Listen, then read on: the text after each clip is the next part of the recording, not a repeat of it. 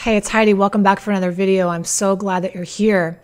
You clicked on this video today because you are in a relationship of some kind with an addict or an alcoholic, and you're wondering if all the work you're doing, overtime you're putting in to control this addiction or try to get a handle on it in any way you can, is actually helping or hurting. And we're going to answer that question today, along with what is enabling and how does controlling play a role in all of that. I just want to take a minute and say I'm so glad that you're here, that you found this channel, and I, how much I appreciate your comments because every you might not know this, but every time you make a comment on uh, a video, it helps it get seen more. And YouTube is such a big place, and we have such a big mission here at Love Coach Heidi to help people break these toxic, dis- dysfunctional patterns for good. So you're helping us not only by us letting us help you, but when you comment and like the video, it helps us help more people. So I just want to say how much I appreciate that. And of course, I love to read the comments because I'm I'm happy the videos are helping. I mean, that's the whole reason I show up here. As always, if you want to go deeper with us, you can go over to lovecoachheidi.com or you can have, head over to revolutionaryfamilyprogram.com where you can have everything that I'm talking about and every single one of these videos in one spot, plus much, much more. So, welcome home, guys. Today we're going to be diving into this conversation about control. If you're new here, we talk about everything dysfunctional and toxic relationship. Our goal is to help you overcome codependence. And p- people don't understand codependence. You know, codependence is just a way to function in dysfunction. We take on this personality or this role we play in order to cope and survive and and connect and do all the things we want to do and controlling is a form of codependence. So we're going to break this down today. We're going to talk about how do we try to control the addiction? What are some of the ways? So maybe you're recognizing, you're not even recognizing your behavior as controlling. You think it's just being helpful or damage control or however you look at it. So if I call out a behavior and I call this out on this list I'm going to go over with you, you can rest assured that that is actually codependent behavior. And we're going to get into then what to do about it because there, look, you're here because why are you doing this? Why are you controlling the behavior to begin with or trying to control it?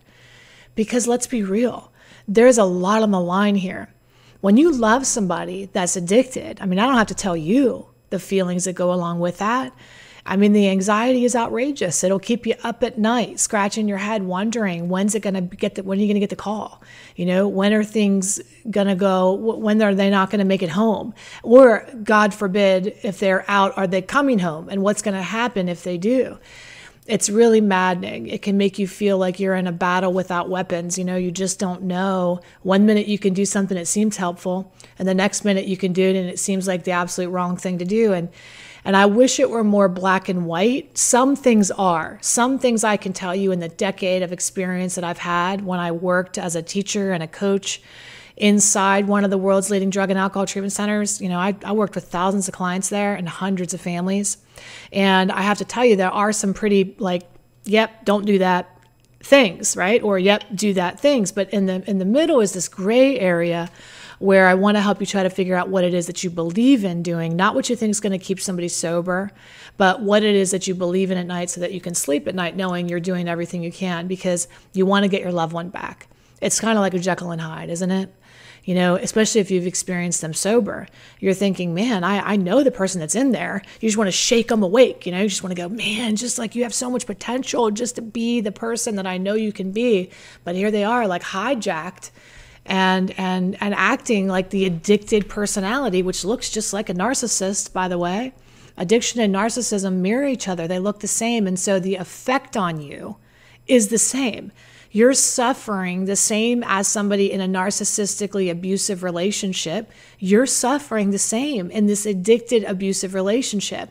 But it's like we keep forgiving them because we go, oh man, they're addicted. I guess you know they can't help themselves. And so you or you think they can but they're they're not you know. We really need to get a handle on this because it's not just killing you it's killing everybody around us right? Because addiction affects the whole entire system not just the person who's using. It really is. It's traumatic for everybody that's experiencing it. So let's dive in. I'm going to talk about some of the things I've personally done in order to control addiction, uh, somebody else's addiction, and some of the things that my students and clients have told me over the years through our programs and courses of what I hear. If at any time you're interested in deep, deepening your dive with us in one of our courses or programs, you can have, head over to Revolutionary Growth um, .com or revolutionaryfamilyprogram.com. Actually, that's where it's at, revolutionaryfamilyprogram.com. And I'll put them in the comments. Okay. So we're going to talk about this controlling codependent. And I remember, you know, when I was a little girl, uh, my dad used to have hiding spots for his alcohol. And, you know, sometimes they would be obvious places, but sometimes they wouldn't be so obvious. And one of the places that he liked to hide his alcohol was behind the toilet seat, thinking nobody's going to go behind there, behind the toilet tank. Well, until the toilet breaks and you're brave enough as a little girl to get back there and say, how does this thing work?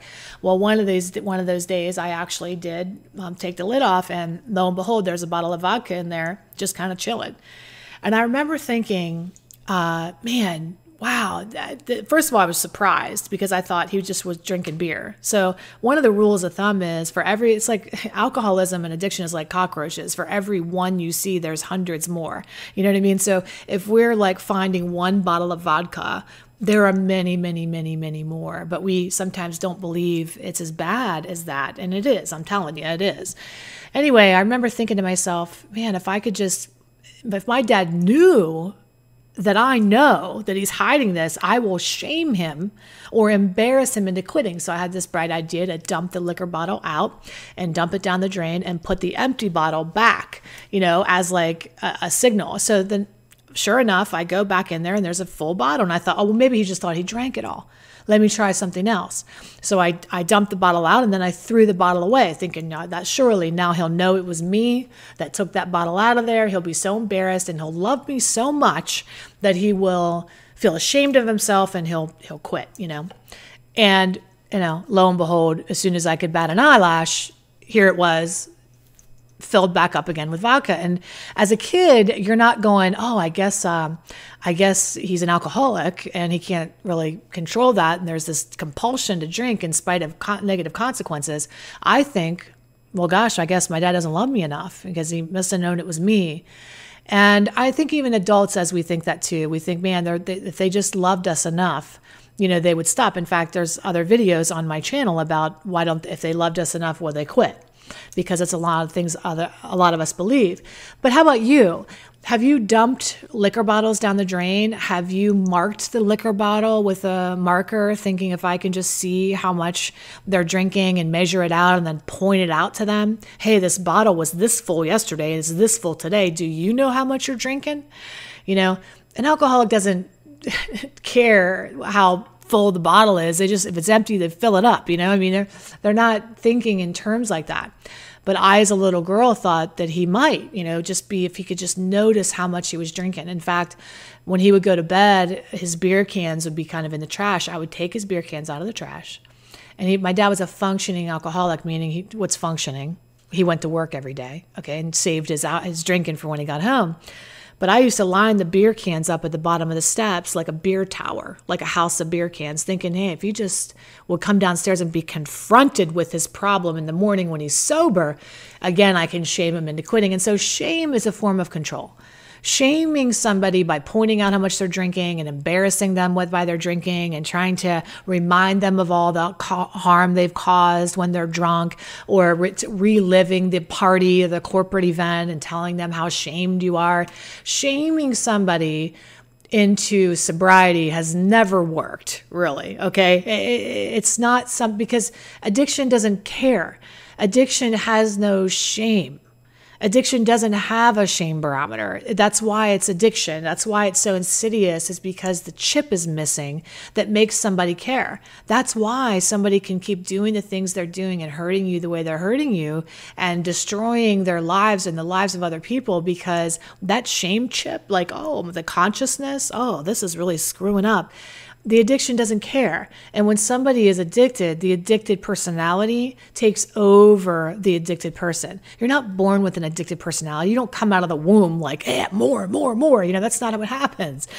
when you become addicted, you develop an addicted personality, and an addicted personality looks exactly like a narcissistic personality. They lack empathy, they lack insight into their own behavior, they blame and shame, they project their guilt onto you it looks exactly like narcissism. And you're being gaslit a lot anyway. So you try to shame them back and remind them of all the harm they're causing.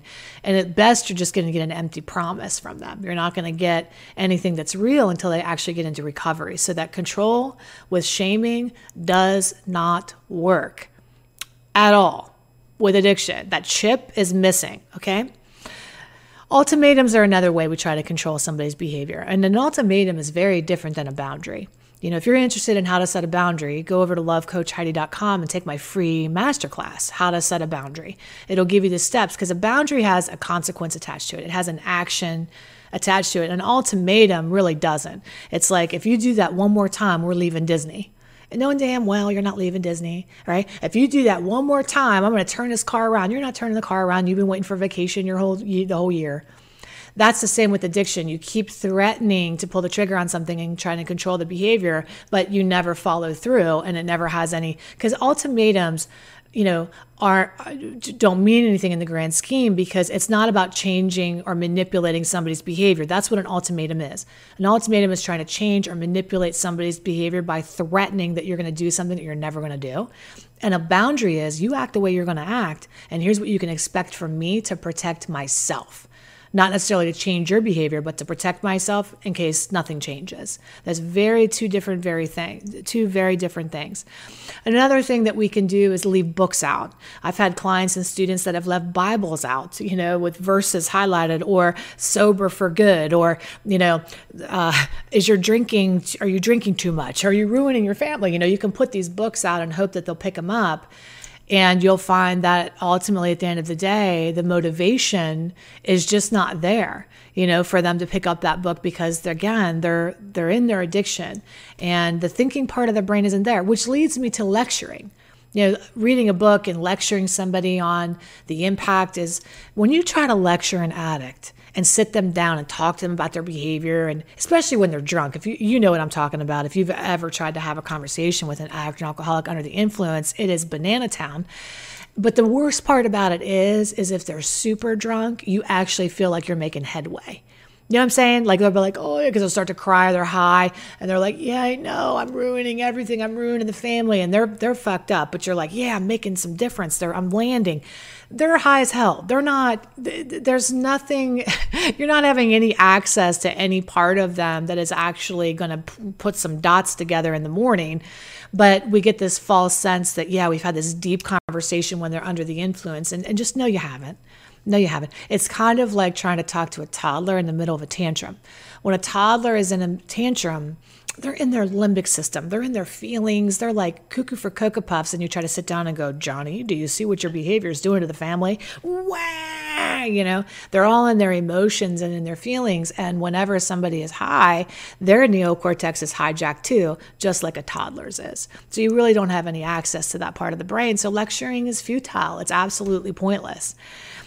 Now, let's say that when somebody gets into recovery, you start to try to control their recovery as well. So, is controlling helping or hurting? Well, Heidi, okay, I get it. I'm not supposed to try to control how much they use. Oh, by the way, let me remind myself that includes doling, more ways we control use and recovery. I'm going to do both. Using, we control that by trying to dole out the pills. We try to put them in a safe and give them every four hours or six hours, or just give them an Ativan when they're really freaked out, or have let keep beer in the house and not hard liquor. We try to find ways to minimize the amount that they're using. And some of us have even gone as far as actually using substances with our loved ones to make sure nothing bad happens. Well, if you're going to get high, just do it here and not out with your friends, or let me drink some beers with you and I'll show you when to quit. Or, you know what, the heroin is terrible or the drugs are terrible. Why don't you just smoke pot? And you encourage like switching other addictions. And look, I'm not I might be calling you out right now and your ears might be ringing or your face might be getting hot and you're thinking, man, I do these things. How bad is this? Well, at the end of the day, everything that you've been doing calls for some compassion on your part for yourself because everything you've been doing, you've been doing out of a deep desire for everybody to be okay. including yourself, including everybody else. So there's a hero in you that's trying to get this thing taken care of, buttoned up. Now, controllers are a little more manipulative in the way they do things. They're a little more strategic in the way. There's a little more power trip going on in us that we think we have more power than we actually have. And it's really hard to get to the place where you realize you've done all this efforting and all of this work and trying to control the outcome, and the outcome is still the outcome. You're not really impacting it. And that can be really hard. So, you know, holding back medication, you can think you're being successful at that, but here's the truth you can dole out so many pills and they can get them elsewhere and they're still getting high. And you're like, how's this possible? I'm monitoring your medication like a cockroach for every one you see there's hundreds more okay that that's how this thing works it, it it's it's in the dark it's scat everybody scatters and the truth is really hard to come by and and you don't often find the truth actually you never really ultimately know just how much or how bad it was even though you think that you have a lock on it you really don't you really do not have an understanding of how much and i say that to you out of love so that you can know the things you think you are controlling there's many, many other things that you're not. Okay. Now, one more controlling before we move into the recovery, controlling addiction. You might have uh, kids in your house, you know, and they're having feelings about the addict or alcoholic, especially if it's a parent or a sibling, and they're feeling some type of way about it, but you're trying to control how they see things. You're trying to control how they feel about things or what they think about things. And this could be positive or negative. You could be telling them, well, he's a drunk, he's an alcoholic, he's a no good. And they're going, yeah, yeah, you know, and you're fueling that fire. Or you might be saying, dad's fine, there's nothing wrong nothing to see here, sweeping it up, pretending that everything is okay.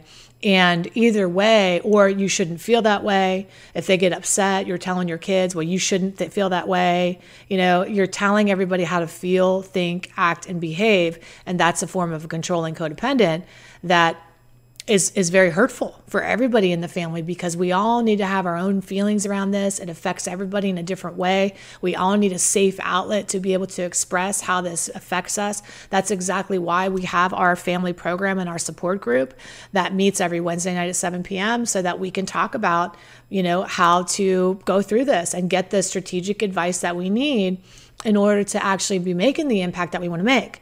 Now, controlling is just one way we do this. You know, I, I've been studying this for most of my life. I've dedicated to understanding codependence and dealing with addiction in the family, and I have extensive education. And through this experience, I've come up with eight different ways that we are codependent in these relationships. And a controlling codependent is just one. There's also a fixer, a fixing codependent that behaves differently in addiction. There's a pleaser, a people pleaser codependent that behaves differently in addiction. There's a withholder that behaves differently. There's a clinger that behaves differently. There are eight different patterns. Now, not to overwhelm you, but you can go over to lovecoachheidi.com and download the free book um, attachment personality patterns, identifying your codependency programming, and start to see other members of the family, your sib- the siblings, the children. You start to see kind of everybody in the family dynamic. And I'm going to be doing lots more videos as well. So I think that that I think that that covers trying to control their use. So so far, if you're saying to me, check, oh my gosh, you know, check, check, I definitely have been behaving this way, it's a really good time for you to consider allowing somebody to come alongside of you and give you the support that you need. Now, this is really hard when I invite people to come into the program or to get more support or assistance. It's hard for for people that are dealing with addiction to like make that switch in our heads because there's a lot of anger and you have every single right to be pissed off, traumatized. I mean that that's you are a victim in this situation for absolute sure. Okay? So but with that becomes this well, I shouldn't have to get help. They're the problem they need to go get better. They need to go get treatment. They're the ones that are creating all this, Heidi. I am not. Why should I have to go work on myself or learn about this or do whatever? Um, and I'm going to just give you one simple answer, and, and this really covers everything because, honest to goodness, this has impacted you in ways you don't even know, and you need to get better, whether they get better or not because I don't know what's going to happen with your loved one. I really have no idea, and neither do you. This could be a long ride. This could be the rest of your life dealing with this, or if you decide to leave the relationship even and move on or do no contact, there's fallout here. You've been in a war and there's shrapnel, and you need a professional to come alongside you and p- pick that shrapnel out so that you can go on and learn how to get your peace back. A lot of a lot of people think, well, when this addiction is fixed, I'll get my peace back. But I'm going to tell you what, right now, that anger is still there. The resentment is still there. The pain is still there. The children's issues are still there. All the things are still there, even though an addict gets into recovery. Okay? So I encourage you check out our program, revolutionaryfamilyprogram.com, or send me a private message, schedule consultation, and we can get you the support that you need. In the meantime, the free videos I know are super helpful. All right, and at least coming back, keep coming back to these because I think that these are going to continue to help you as well. All right, so let's talk about now trying to control somebody's recovery and how that's not necessarily helpful and why it's not helpful and why it might even be hurtful. Okay some of the things that we do when people get into recovery is we get obsessed first about figuring out their recovery program. Now, the only time that you want to be figuring out with an addict or an alcoholic is when they're active in addiction and you guys need to find a place for them to get better. That's a wonderful time for you to be supportive and encourage them and figure out, you know, where their insurance takes or if they're cash pay or where they're going to go and help orchestrate that it's a wonderful thing for you to support them in recovery, right? We're not supporting the addiction, we're supporting recovery. Getting involved in the family program, getting with a coach, getting with your own program, and getting to your own recovery program is a great move. But outside of you working your own recovery program, you are not to work harder on their recovery program than they are. And that happens all the dang time including they get out of treatment and you're like, okay, well, I've got a list of all the local AA meetings and I found the, all the people that I think that you should start hanging out with. And by the way, I went into your Facebook and your social and I deleted all the friends. You know, all the people that I thought were bad for you. And I messaged, I know that one person was a drug dealer. And I messaged that person and I told them to have absolutely no contact with you. So don't worry, I've taken care of that as well. I'm going to drive you to your first meeting. It starts at 7 p.m. I figured we'll have a good dinner, we'll go to the meeting. I'll sit outside and wait for you. And then as soon as that meeting is over, I'll pick you up so you're not even tempted outside of that meeting. You just get straight in the car. We'll stop for ice cream. Good boy. And then we will go home.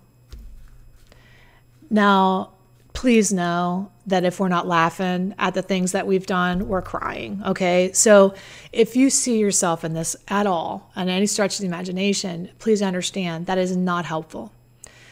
Recovery is an inside job if you're figuring out all the meetings and you're driving to the meetings and you're sitting outside and waiting, you're trying to control the outcome of that recovery, and that is not helpful. The person who's in recovery is the one that needs to be finding the meetings, getting the rides, raising his hand, asking for help, getting a ride home, making friends.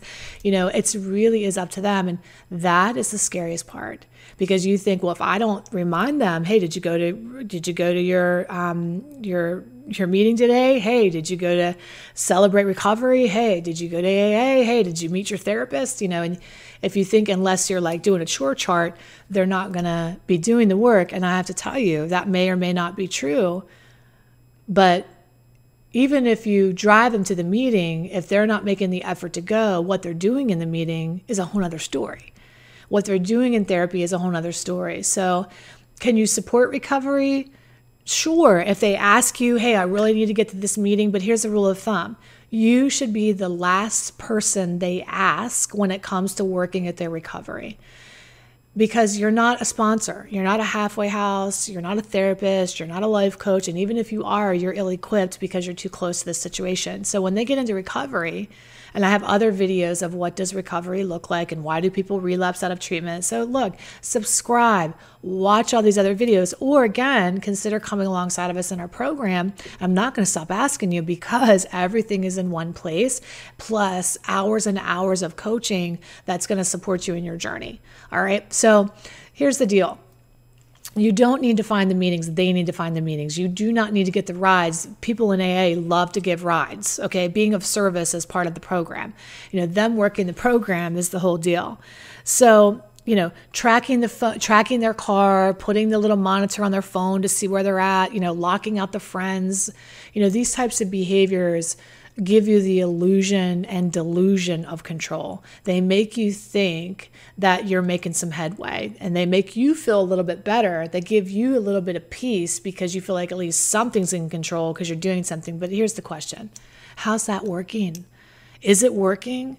If it worked, they'd be sober already a long time ago. So the best thing to do is to give them over their addiction and give them over their recovery. And you find out what you need to do to figure out how to navigate that addiction and navigate that recovery and be the best version of you committed to your mental health, emotional health, financial well being, physical well being while they're deciding how they're going to get better. You know, this is that can be done. I promise you. I've worked with hundreds of clients and I've seen it firsthand over the last decade of families where peace is restored. You can have a peaceful home if you know exactly how to navigate this thing and what to what boundaries are right for you and how to set those boundaries and hold those boundaries and keep those boundaries, and that's exactly what we can help you do. All right? Good talk. good talk. You know, I know maybe you're feeling a little bit overwhelmed, like, wow, I, I'm ticking off this list. And, but you know, look, that's great because awareness is step one. Knowing how you're showing up in this and maybe contributing in a hurtful way, it's, it's harmful, it's not helpful. And knowing that there is a way on the other side to get the information that you need and the support you need to, to actually be helpful, that's encouraging too, right? I promise you there's peace waiting for you on the other side. I love you so much. Take excellent care of yourself. Remember to leave me a comment or send me a private message over um, on any platform. Love Coach Heidi. You can find me anywhere. Schedule a consultation. I look forward to deepening our relationship, and I'll see you soon. Bye bye.